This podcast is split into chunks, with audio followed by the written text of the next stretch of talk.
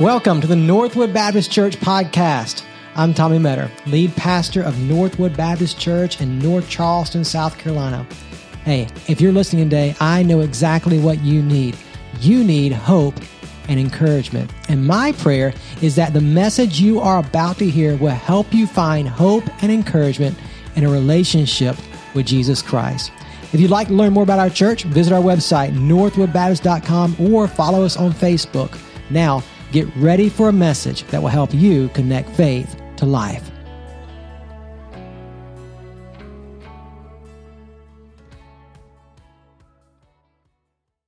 All right, let me invite you to take your Bibles and turn to the book of Galatians. Galatians chapter 5, verses 16 through 26 is where we're going to spend our time together this morning. Galatians 5, 16 through 26. If you're new to the Bible, Galatians isn't too hard to find. Just go to the New Testament and go past the four Gospels, Matthew, Mark, Luke, and John, and then past the book of Acts. And then you'll come to three long letters by Paul, Romans, 1 Corinthians, 2 Corinthians, and then you'll find yourself in Galatians. So Galatians chapter 5, verses 16 through 26. We'll read that together in just moment. If you don't own a Bible, that's okay, because in the seat before you, you should find a copy of the Bible down in the book rack. Take that Bible, find Galatians with us, and take that Bible home with you if you don't own a Bible. Read it and learn about the God who loves you and desires a relationship with you. So I hope you had a good Christmas and a good New Year. Most of you know that every Christmas we go to New Orleans to spend time with Stacy's parents. Because of COVID, we didn't do that this year. Stacy's parents are in their mid-80s, and we just didn't feel like it was the right time to do that. So hopefully over the next month or so, as things maybe slow down a little bit, we'll be able to make a trip out there and see them. So we actually had Christmas at home, which for this first time in our marriage, we've actually had Christmas at home in 12 years. I mean, our boys have never had a Christmas at home. It's just not what we do. So it was nice. We had Christmas at home, went to my parents in Augusta for a couple days, came back Monday, and then had vacation right here in the Charleston area. Did a lot of things around the house. Just spent some extra time with the boys. And on Wednesday, I took my family to Myrtle Beach. We went to Alligator Adventure. You ever been there?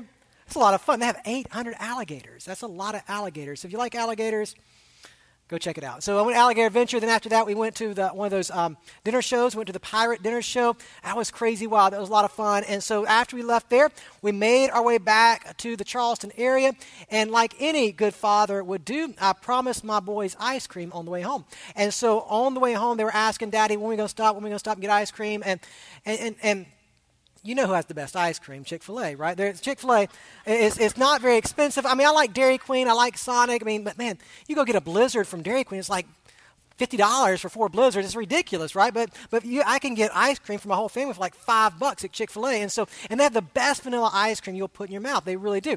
And so we got to Chick-fil-A in Monk's Corner, and we got in the drive-thru, and the lady asked, what do you want this evening? I said, all I need is four ice cream cones. Four ice cream cones, that's it. And I paid my credit card, and then I got to the window, and the young man opened the window up, and he handed me four cups of ice cream.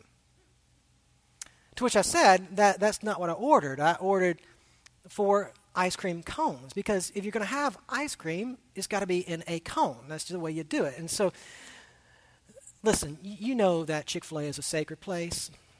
I mean, you understand that. And usually when I'm at Chick-fil-A, I cannot think of a time in my life when I've been at Chick-fil-A and a negative word has come out of my mouth, right? Because it's just a place of joy and happiness and everything else. But when he handed me those four bowls of ice cream, it just welled up in me. I couldn't help it. I mean, my words came out faster than I could think about them, and I very forcefully said to the young man, stupid COVID-19. Because it's stupid. I want an ice cream cone, not a bowl of ice cream. But anyway, I tell you that story because I bet for you over this past year in 2020, as we've gone through a pandemic, there probably came some words out of your mouth as a result of the pandemic. And I bet you over the course of 2020, this pandemic, it showed you some things about yourself that you weren't proud of. Because here's what times of difficulty do. Times of difficulty, don't they? You know this to be true. They tend to reveal the best of us and the worst of us. Now think about the life of our church. Over the past year, I mean, I think we've seen the best of Northwood in a lot of ways through this pandemic. The way we responded in a lot of ways to bless and minister our community in the midst of a crisis. I mean, that was really, really good.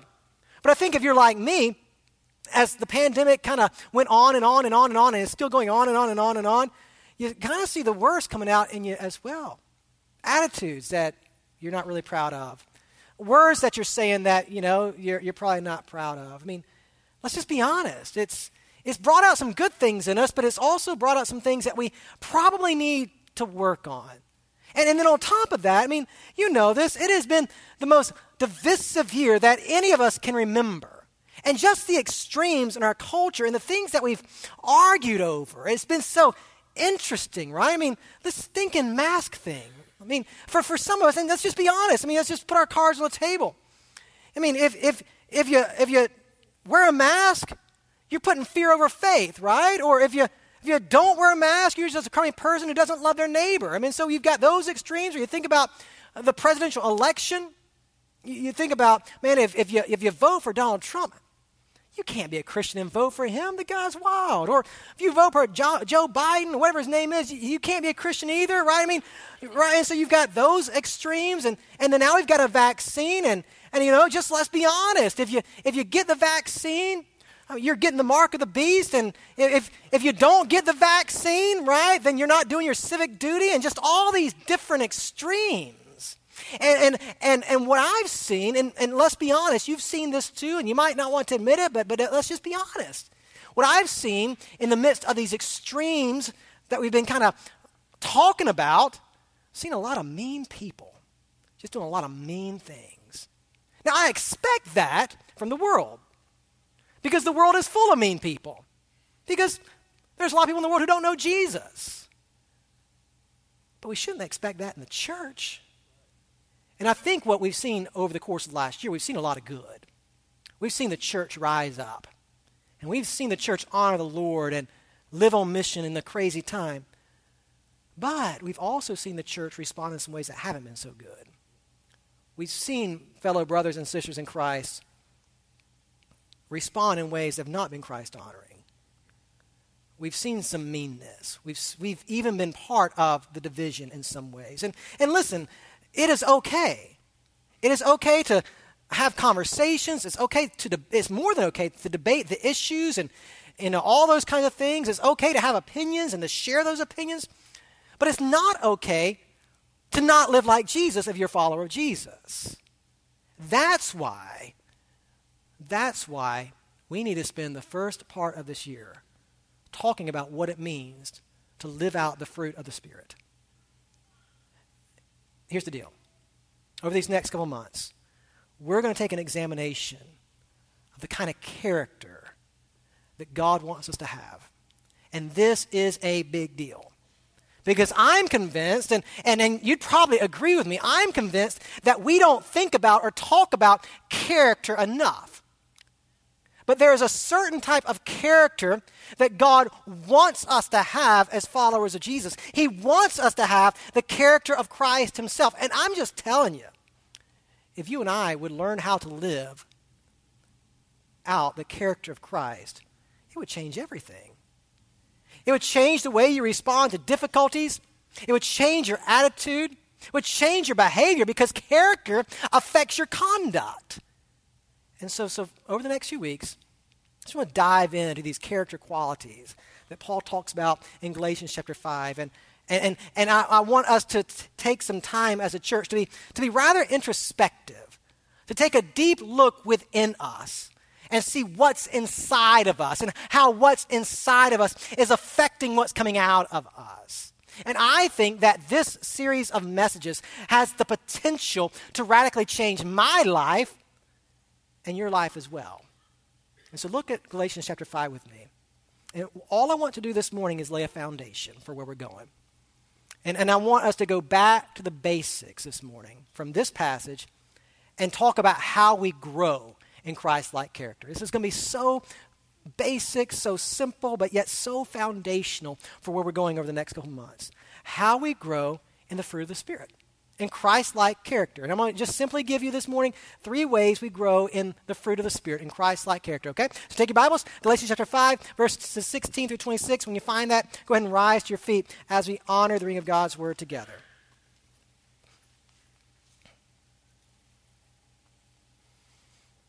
That's what Paul says. I say then, walk by the Spirit, and you will certainly not carry out the desire of the flesh. For the flesh desires what is against the Spirit, and the Spirit desires what is against the flesh. These are opposed to each other, so that you don't do what you want. But if you are led by the Spirit, you are not under the law. Now the works of the flesh are obvious: sexual immorality, moral impurity, promiscuity, idolatry, sorcery, hatreds, strife, jealousy, outbursts of anger, selfish ambitions, dissensions, factions, envy, drunkenness, carousing, and anything similar. I am warning you about these things, as I warned you before, that those who practice such things will not inherit the kingdom of God. But the fruit of the Spirit is love, joy, peace, patience, kindness, goodness, faithfulness, gentleness, and self-control. The law is not against such things. Now those who belong to Christ Jesus have crucified the flesh with its passions and desires. If we live by the Spirit, let us also keep in step with the Spirit. Let us not become conceited, provoking one another, envying one another. Let's pray together. Father, we thank you for a new year. And in this new year, what we want to do is to focus in on what it means to follow Christ faithfully and to live out the character of Christ. Father, 2020 revealed all kinds of things about us. A lot of good and a lot of not so good. And so I pray this morning that as we listen to your word, that we would listen with hearts that desire to change, hearts that desire to live out the character of Jesus Christ himself. And so help us listen carefully this morning. We know you're speaking to us. We know that your Spirit is going to convict us this morning and challenge us. And so I pray that we be ready to respond to your Spirit's voice this morning in faith and obedience, and ask it in Jesus' name. Amen. You can have a seat. Now, I don't have to tell you this because you know this by experience, especially if you're a follower of Jesus. As a follower of Jesus, you know that you are at war. Because something happened. Something happened when you became a Christian. When you placed your faith in Jesus Christ, at that moment, you became a new creation. God placed his Spirit within you, and he gave you a new life. He gave you a new nature. And because of that, you know this. You want to honor Jesus. In fact, I am sure that if we were to go around this room this morning and I were to ask every single one of you who claim to be a follower of Jesus if you want to honor the Lord with your life, you would say yes.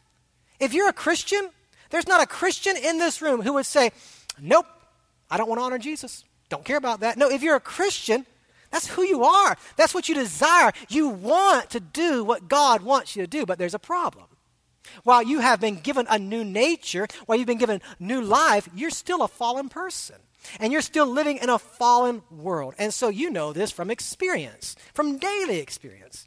There's still this temptation to give in to sin, and you still do it. We all still do it. That we know that in this life, we will never be sinless. But what we do want to do in this life is we want to sin less. We want to grow in such a way that those things that tempt us and pull us into sin, that we don't struggle with those things as much as we used to. We want to learn how to sin less. Paul knew this struggle. He knew this struggle very well. I mean, if you think about top 10 Christians, Paul's probably in the list, right? But he knew the struggle. And then think about what he says in Romans chapter 7, verse 18. In Romans chapter 7, verse 18, Paul says this: for I know that nothing good lives in me, that is, in my flesh. For the desire to do what is good is with me, but there is no ability to do it. Paul understands the struggle, and it's the struggle that you and I experience every single day, that I want to honor the Lord. I want to do right. I want to sin less. I just don't feel like I can do it. I don't feel like I have the ability to do it. What do I do? How do I do it? How do I grow in the fruit of the Spirit? How do I grow to sin less? Do I just try harder? Do I just get more religious? Do more religious stuff? Will that help me? Well, that was the answer for a group of people in the church at Galatia. when Paul writes this letter, and you maybe you know this, when Paul writes this letter to the church at Galatia, it was to address a specific problem. There were a group of people in the church, we call them Judaizers. They believed in Jesus, but they believed that in order to be a good Christian, not only did you need Jesus, but you also needed some religious stuff. You needed to be circumcised, and you needed to keep the rituals and customs of the Jewish people. And so as people who were Gentiles, non-Jewish people, were coming to faith in Jesus Christ, these Judaizers were saying to them, I'm glad that you believe in Jesus. That's a good start. That's really great. But if you really want to know God, if you really want to walk by faith, if you really want to be a good Christian and sin less, then you need to be circumcised. And you need to keep all these rituals and all these rules. And Paul comes along and says, wait a minute, that's not how it works. All you need is Jesus. Jesus is the one who changes you. Jesus is the one who makes you right before God. It's by faith alone that you are saved and nothing else. But here's what happens, and this is where the letter gets so good. Here's what happens, and you know this. When you place your faith in Jesus Christ, God places his Spirit within you. That should blow your mind, because think about it. The same Spirit of God that was at work in the life of Abraham, that was at work in the life of Moses and Elijah and David. The same Spirit of God who is at work in Christ Jesus himself. That same Holy Spirit now lives, takes up residence, dwells in your life. That's big. So the answer then, right? The answer then is not being more religious. If I be more religious, then I would probably sin less. No, the answer is the Spirit. Because the Spirit lives in you to empower you to live the kind of life that God wants you to live. No wonder Paul says at the outset of this passage, walk by the Spirit. That's the answer. Do you want to grow? Do you want to live out the character of Christ? Do you want to live out the fruit of the Spirit? You walk by the Spirit. That's it. The Spirit of God that lives inside of you empowers you to live the kind of life that he wants you to live. And so what Paul does is that he makes a contrast. He says, on the one hand, when you choose not to walk by the Spirit, when you choose not to live out the reality of who you are in Christ, you're going to be given over to the works of the flesh. And listen to what Paul says. I'm going to read the list again, and we're not going to take much time to get into all this, but just listen. You come to verse 19, and listen to what Paul says. Now the works of the flesh are obvious. Circle that word obvious in your Bible. And then he gives a list. Sexual morality, moral impurity, promiscuity, idolatry, sorcery, hatreds, strife, jealousy, outbursts of anger, selfish ambitions, dissensions, factions, envy, drunkenness, carousing, and anything similar. Now, here's what I don't have to tell you. I don't have to tell you, and Paul didn't have to tell you, that these are works of the flesh. They're obvious. You instinctively know that these things are against the character and nature of God. In fact, if you walk into this room this morning, I don't know, maybe you just stumbled in here, and you're not a follower of Jesus, you would probably agree, even as someone who is not a follower of Jesus, that these things aren't good.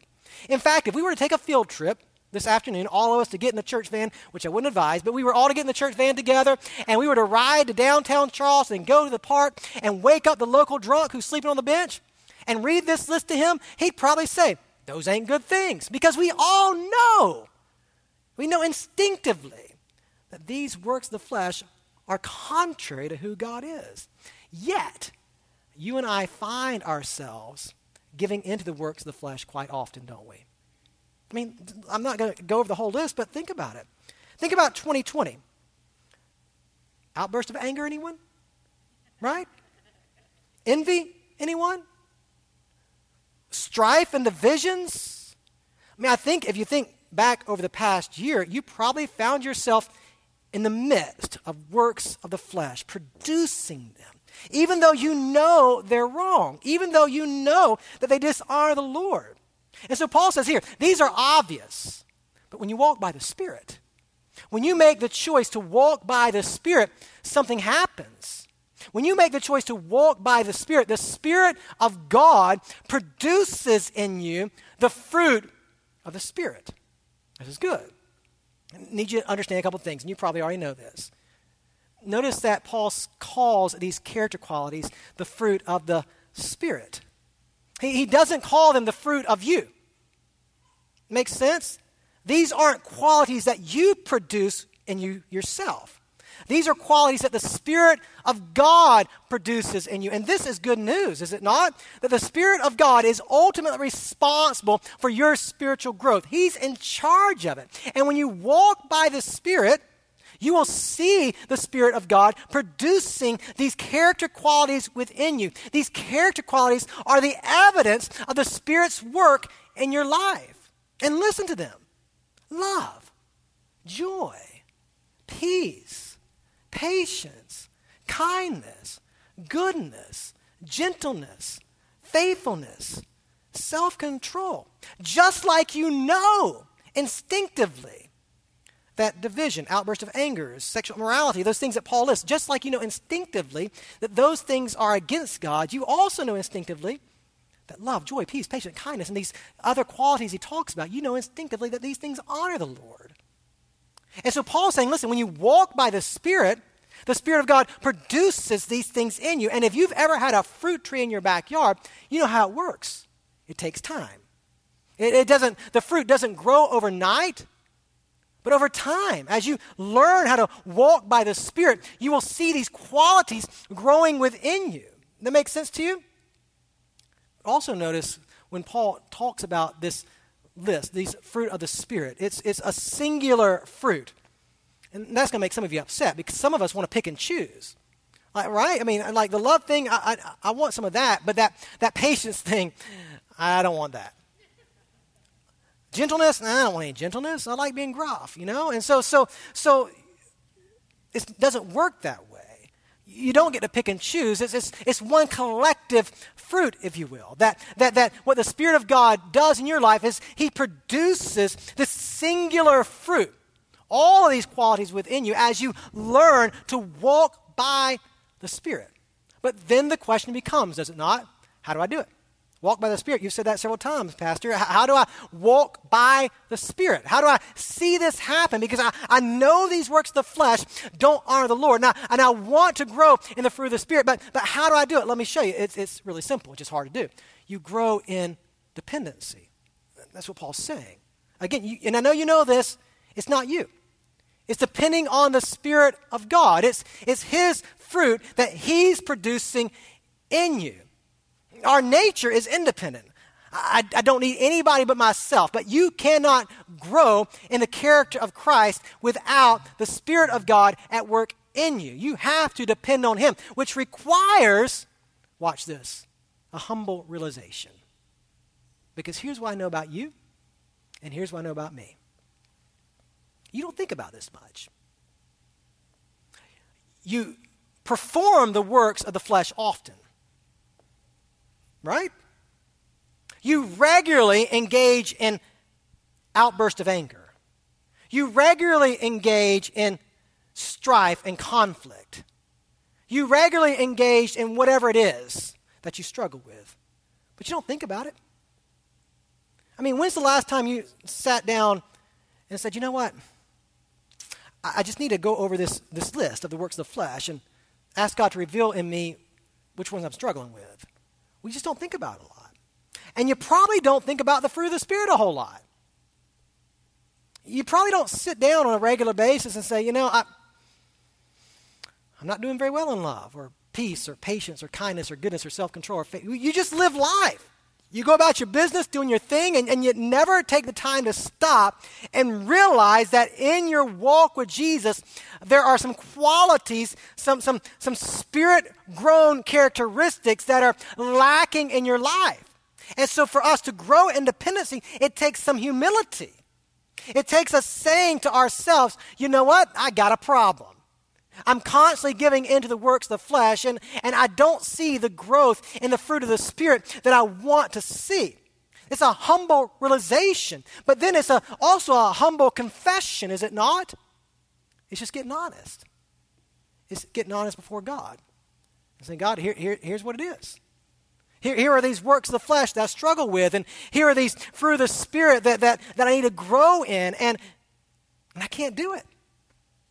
I can't sin less without your help. I can't become the man, the woman you want me to become without your help. It's confessing that to God, but it's also, now watch this, it's also confessing it to each other, and that's where it takes humility. Because in God's design, He chooses to grow you in His Spirit by using what? The local church, other believers. And let's be honest, you'll maybe in a time of prayer say to God, God, I know I need to grow in this area, help me out.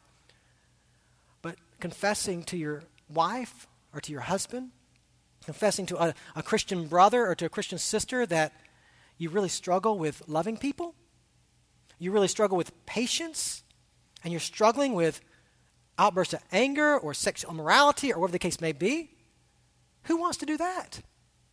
But that's the key. That's the key to growing in the Spirit, is being honest before God and saying, God, okay, I've got these areas I'm struggling in. I have these fruit I need to grow in and these works of the flesh I need to get rid of, and I need your help, and I need the help of your people. Confession, and then think about this. It's just request. Help me. It's saying to God, help me. It's saying to a brother in Christ, help me. To a sister in Christ, man, could you hold me accountable? Could you pray with me? Could you teach me? I see you modeling patience. I don't know how to do that. Can you teach me how to do that? Help me. See, it's depending on the Spirit, knowing that ultimately the Spirit is the one who is in charge of your growth, and so you're going to depend on Him by realizing there's some areas of growth in your life, right? By confessing that to the Lord and confessing it to people who love Jesus along with you, and then just simply by asking for some help. And maybe the reason why you and I don't see the growth that we want to see in our lives is because we lack the humility to come to that realization, to confess it to God and others, and to ask for the help that we need. No wonder you're stuck. No wonder I get stuck, because we're just not willing to deal with it and be honest before God and to say, I really just need some help. I know over Christmas you did the same thing that I did, especially if you're a parent. You bought your kids, you bought your grandkids, you bought them a bunch of gifts, and Stacy picked out a couple of things for the boys, and she bought Luke and Hudson these things that they have to put together. And so Hudson brought it to me the other day and said, Daddy, will you help me put this together? And so I opened the bag, and when I opened the bag, this is what all fell out. So the sad thing is the box says for ages 6 and up. I looked at that thing, like, what? I mean, I can build Legos. Legos are pretty easy, but this is just like stuff, and I didn't even do those things. I mean, Luke got the same thing. This is supposed to eventually be a motorcycle. Now, you tell me how that's going to be a motorcycle. But Luke got the same thing. He actually got a truck. Same thing. He opened the bag. All these pieces fell out. And here were the instructions. Now, watch this. Like, what do you do with that? Luke got the same thing. He had his put together in 15 minutes. Here we are 3 days later, and this is still what Hudson has, is this thing of bolts. I tell you that to tell you this. I need help. I need one of you to volunteer to come to my house this afternoon and help me put this thing together. Because I know it. And I've confessed this to you multiple times. I know what I do okay at, and I know what I don't do okay at. And I don't do well with putting things together. It's just not where I'm at. And I need help with that. But I'll never get the help if I don't beg you to come to my house this afternoon, right? You see what I'm saying? Is that you've got to get to a point in your walk with Jesus that you humbly acknowledge before God and before others that you need some help. That's growing in dependency. Dependency on the Spirit to do in your life what only the Spirit can do. But on the flip side, not only do you need to grow in dependency, you also need to grow in responsibility. Now, several months ago, we looked at the letter that Paul wrote to the church at Philippi, and maybe you remember the passage of Scripture. In Philippians chapter 2, verse 12, Paul said what? Work out. Work out your salvation with fear and trembling. That yes, indeed, ultimately God is responsible for your spiritual growth.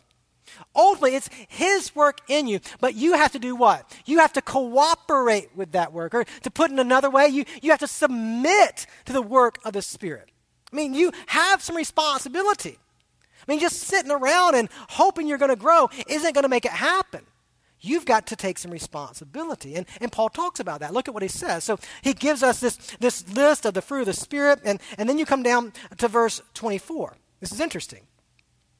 Now those who belong to Christ Jesus have crucified the flesh with its passions and desires. If we live by the Spirit, let us also keep in step with the Spirit. Let us not become conceited, provoking one another, envying one another. Now you might want to underline that phrase that in my translation says, have crucified the flesh. That's interesting. Because Paul says something similar to this earlier in the letter. Let me show you. Go back over to Galatians chapter 2. You probably know this verse. It's very familiar. You come to Galatians chapter 2, and Paul writes this. I have been crucified with Christ. Now I no longer live, but Christ lives in me. What's interesting about these two verses is that while they sound very similar, there's a difference. Because in Galatians chapter 5, verse 24, Paul is talking about something present tense. It's active. It's a choice. The New Testament is full of this kind of language. For example, in Luke 9:23, Jesus says what? Deny yourself. Take up your cross and follow me. You do it, right? Your responsibility, your response to who I am is you take up your cross and you follow me. Or think about Ephesians chapter 4. In Ephesians chapter 4, after Paul talks about the glories of Christ Jesus and what he's accomplished for us through his death and resurrection, then he says, here's what you got to do. Put off the old. Put on the new. They're commands, if you will. A call to action in response to what Christ has done for you. Here's what you do. It's present tense. Now follow me. Galatians chapter 2, verse 20. I have been crucified with Christ. It's past tense. That makes sense to you? That 2,000 years ago in the past, something happened. Jesus Christ, the God-man, fully God, fully man, he died on a cross for you. And when he died on a cross for you, you know what he did. He took the penalty of your sin upon himself. That's done. If you're a follower of Jesus, you will never be penalized for your sin. That's past tense. And in that moment that Christ died on the cross and then rose from the dead victoriously, the power of sin was defeated. You understand that, don't you? That sin is no longer your master. Yes, we have a tendency to give into temptation because we're a fallen people in a fallen world, but sin doesn't have to control you, does it not? You have testimony of how God has taken some of your deepest, darkest sins, and he's brought you out of those things. It doesn't have to control you. You really can find victory. But here's what you also know. You live in a fallen world, and you're a fallen person. And while sin doesn't control you, it's not your master. And while the penalty of your sin has been paid, sin is still present. You're still going to struggle with it as long as you live, right? And so what Paul's saying in Galatians 2, verse 20, is it's past tense. Something happened at the cross on your behalf. Christ died and rose again for you so that you could be crucified, so that thing that was killing you, sin, could be put to death. But now, present tense, Galatians 5, verse 24, you have to daily make a decision. You have to daily make a decision to die to self. And that's the problem, right? That's your responsibility, growing responsibility. But you've got to choose to die daily. That's the responsibility. And it's hard to choose to die daily to sin when you're constantly ignoring it. And that's what we do. We look at lists like the works of the flesh, and we know those things are present in our lives. We know we struggle with the outburst of anger. We know we struggle with the envy. We know we struggle with the strife. We know we struggle with these things, but we just kind of ignore it. You'll hear a message like this, and you'll walk away just, it was an okay message, but I ain't really doing anything with it. We just ignore. And you know why you do it? It's the same reason why I do it sometimes. is you don't take God very seriously. You don't take serious the fact that the God of all creation is a holy God who has saved you from your sin and given you new life and now expects you to grow up. Now expects you to live a different kind of life. You don't take that seriously. Because when you begin to take stuff seriously, it changes your behavior. I think most of you in this room, if you have a job, you take it seriously. Because if you didn't, you wouldn't have a job very long. I think most of you in this room, you take your marriage seriously. Because if you didn't, you probably wouldn't stay married very long. Some of you take college football seriously. I know, because you're constantly talking to me about Justin Fields and how Georgia lost out, but that's another story for another day, right? We have all kinds of things we take seriously, and what you take seriously affects the way you live. For some of us, we're taking this corona thing seriously. Like, I know we got diversity of opinions, but I read on the internet, and the internet's always true. I read on the internet that one of the best things you can do for coronavirus, and not only coronavirus, but for the flu, the cold, I know the flu doesn't exist anymore, I get that too, but for these sicknesses, I read that one of the best things you can do is to take vitamin C and vitamin D. Now, you know how often in my life I've taken vitamins? Not very often. I'm not a vitamin. Look at me. I don't need vitamins. I'm a perfect picture of health, right? So at any rate, so I chose a couple months ago to start taking vitamin C and vitamin D on a daily basis. And so I don't know if it's helping me or not. Who knows? I just read it on the internet. And because the internet's always true, I started taking vitamin C and vitamin D every single day. Why? Because I don't want to be sick. I don't want corona. I don't want the flu. I don't want any of it. So I'm just choosing to try it out and see if it works, right? I'm taking it seriously. When you take something seriously, it affects the way you respond to it. And maybe the reason why you ignore your sin and you don't choose to die daily to it is because you simply don't take God serious enough. Because if you did, if you took God serious, then you would understand how atrocious your sin is in his eyes. And you would understand that your sin will always hinder you from growing in the fruit of the Spirit. Choose to die daily, but also choose to live daily. What Paul's telling us here in Galatians and also in places like Ephesians chapter 4 is you have to make the decision to put off and put on. To go to war with this sin and daily ask God to help you overcome, to ask people around you who love Jesus and love you to help you overcome. And you have to daily choose to put something else on, to put on qualities like love and joy and peace and patience and kindness and these things that Paul writes about. It's choosing life, choosing to live in light of the fruit of the Spirit. And so really, it's an easy assignment for you. It's a challenging assignment, but it's an easy assignment, if that makes any sense. Probably what all of us need to do this week is just take some time to reflect, to be a little bit introspective, and to identify, not ignore, but ask the Spirit of God to help you identify those works of the flesh that are prevalent in your life that you're refusing to put to death. To ask him to help you identify those things so that you can go to war against those things. And to ask him to help you to identify those character qualities that through the Spirit that you lack in. So you can begin the process of asking God to help you to grow you in those areas. Whether it's patience or gentleness or kindness, whatever it might be. Your homework assignment for this week is just to ask God to help you identify those things so that you will know what you need to go to war against and what you need to add to your life. That makes sense? And identifying those things might require some hard conversations. Some conversations with your spouse. Stacy, am I very patient? I don't want to have that conversation, to be honest with you. Right? Asking of your spouse or a close Christian friend to help you to identify what is it in you that needs to be put to death. And asking that spouse or that close Christian friend to help you to identify what areas of the fruit of the Spirit need the most attention right now. If you're not willing to do those things, you're always going to be stuck in neutral. Do you follow me?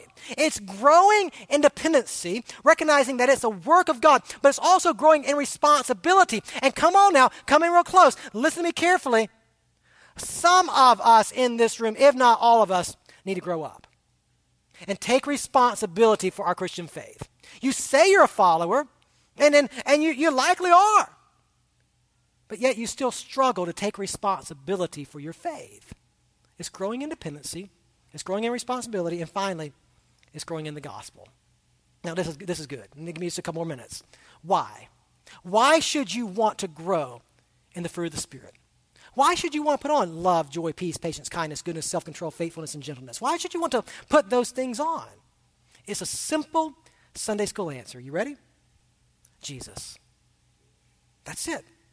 Because the God of all creation loved you so much that he chose in his love, instead of sending you to an eternal hell, he chose to save you by sending his son Jesus, who lived the life that you could not live and went to a cross and took the penalty for your sin upon himself and then rose again from the dead 3 days later, defeating sin and death so that you could be called a child of God. What further motivation do you need to live how God wants you to live? Because when you begin to understand how much you are loved and how much grace you've been shown, you can't help it. You can't help but want to honor him and to live the way that he's called you to live as an act of worship to him, as an act of devotion to him. And if you think about it, oh, this is so good. The fruit of the Spirit, these character qualities, this is who Jesus was. Jesus is the fruit of the Spirit. And now watch this. Jesus is the fruit of the Spirit for you. You follow? I mean, think about it. Go back and give me just 1 minute, but look at this list again. Jesus is love. He loved you so much that he laid down his life for you and rose again for you. Jesus is joy. The Bible says in Hebrews chapter 12, verse 2, that for the joy set before him, he endured the cross for you. Jesus is peace. He is the peacemaker. He came so you might have peace with God and with each other. Jesus is, oh, and aren't you glad? He is patience. He puts up with every single one of us. Kind? Oh, he's been so kind to you. He's shown you immeasurable kindness. Goodness? I know 2020 was a stinky year, but I bet you if you were to think about it, every day of 2020, in some way you experienced the goodness of Jesus Christ or faithfulness. I mean, think about the faithfulness of God. I often turn my back on God, but he continues to faithfully pursue me even when I refuse to pursue him. Or think about this, gentleness. Oh, he's so gentle. He doesn't condemn you. He embraces you. Self-control. Think about temptation. Jesus was tempted in every way, yet he never gave in. Perfect self-control. Jesus is the embodiment of the fruit of the Spirit, and he is the embodiment of the fruit of the Spirit for you. The reason why you are a child of God this morning is because Jesus is all of these things. And being all of these things, he expressed these things by going to the cross for you, dying for you in your place, and rising again for you. Jesus is the fruit of the Spirit. And so I think it would be wise for us to take these next 9 weeks or so and look at how Jesus is the embodiment of every one of these qualities. And then ask Jesus to help us to imitate these qualities that find their embodiment in him. And I think as we end our time together, just really 2 things this morning. 1, maybe you're here this morning and you look at this list of the works of the flesh and then you hear what Paul says at the end of verse 21. Those who practice such things will not inherit the kingdom of God. That's you. Because if you look at your life, there is no evidence at all that the Spirit of God is in you. And if you were to die today, you would be eternally separated from God because all that characterizes your life is the works of the flesh. And maybe this morning for you, it's time to come to Him, to turn from your sin and to turn to the one who wants to change your life forever. And maybe this morning you want to believe that He died for you, rose again. And maybe this morning you want to believe that He is the Lord who wants to forgive you of your sins and give you new life. In a moment, we're going to have a time of invitation. And maybe this morning, for the very first time, you need to place your faith in Jesus Christ. In the corners of this room are two crosses. And I beg you, as we sing, to make your way to one of these crosses. There will be someone there who's ready to talk to you and to help you begin a relationship with Jesus. Now, for the rest of us, followers of Jesus, come on. I know you're like me. You know there's lots of areas you need to grow in. You read over these character qualities and the Spirit of God is already speaking to you. He's already revealing to you some character qualities, love, joy, peace, whatever one it is. Some areas that you really need some radical growth in. And He's already identifying in you or helping you to identify some works of the flesh that got to go. And so here we are, beginning of a new year, and let's go ahead and put into practice what we've talked about from the Word of God this morning. It's time to get really humble, and it's time to start confessing. And maybe you just want to join me down front and begin to pray and begin to confess to God, God, these are the areas where I need help. Help me. And then take a next step. As you go home this afternoon, maybe it's to your wife, your husband, to a close Christian friend, just confess. Over this next year, will you help me? Will you hold me accountable?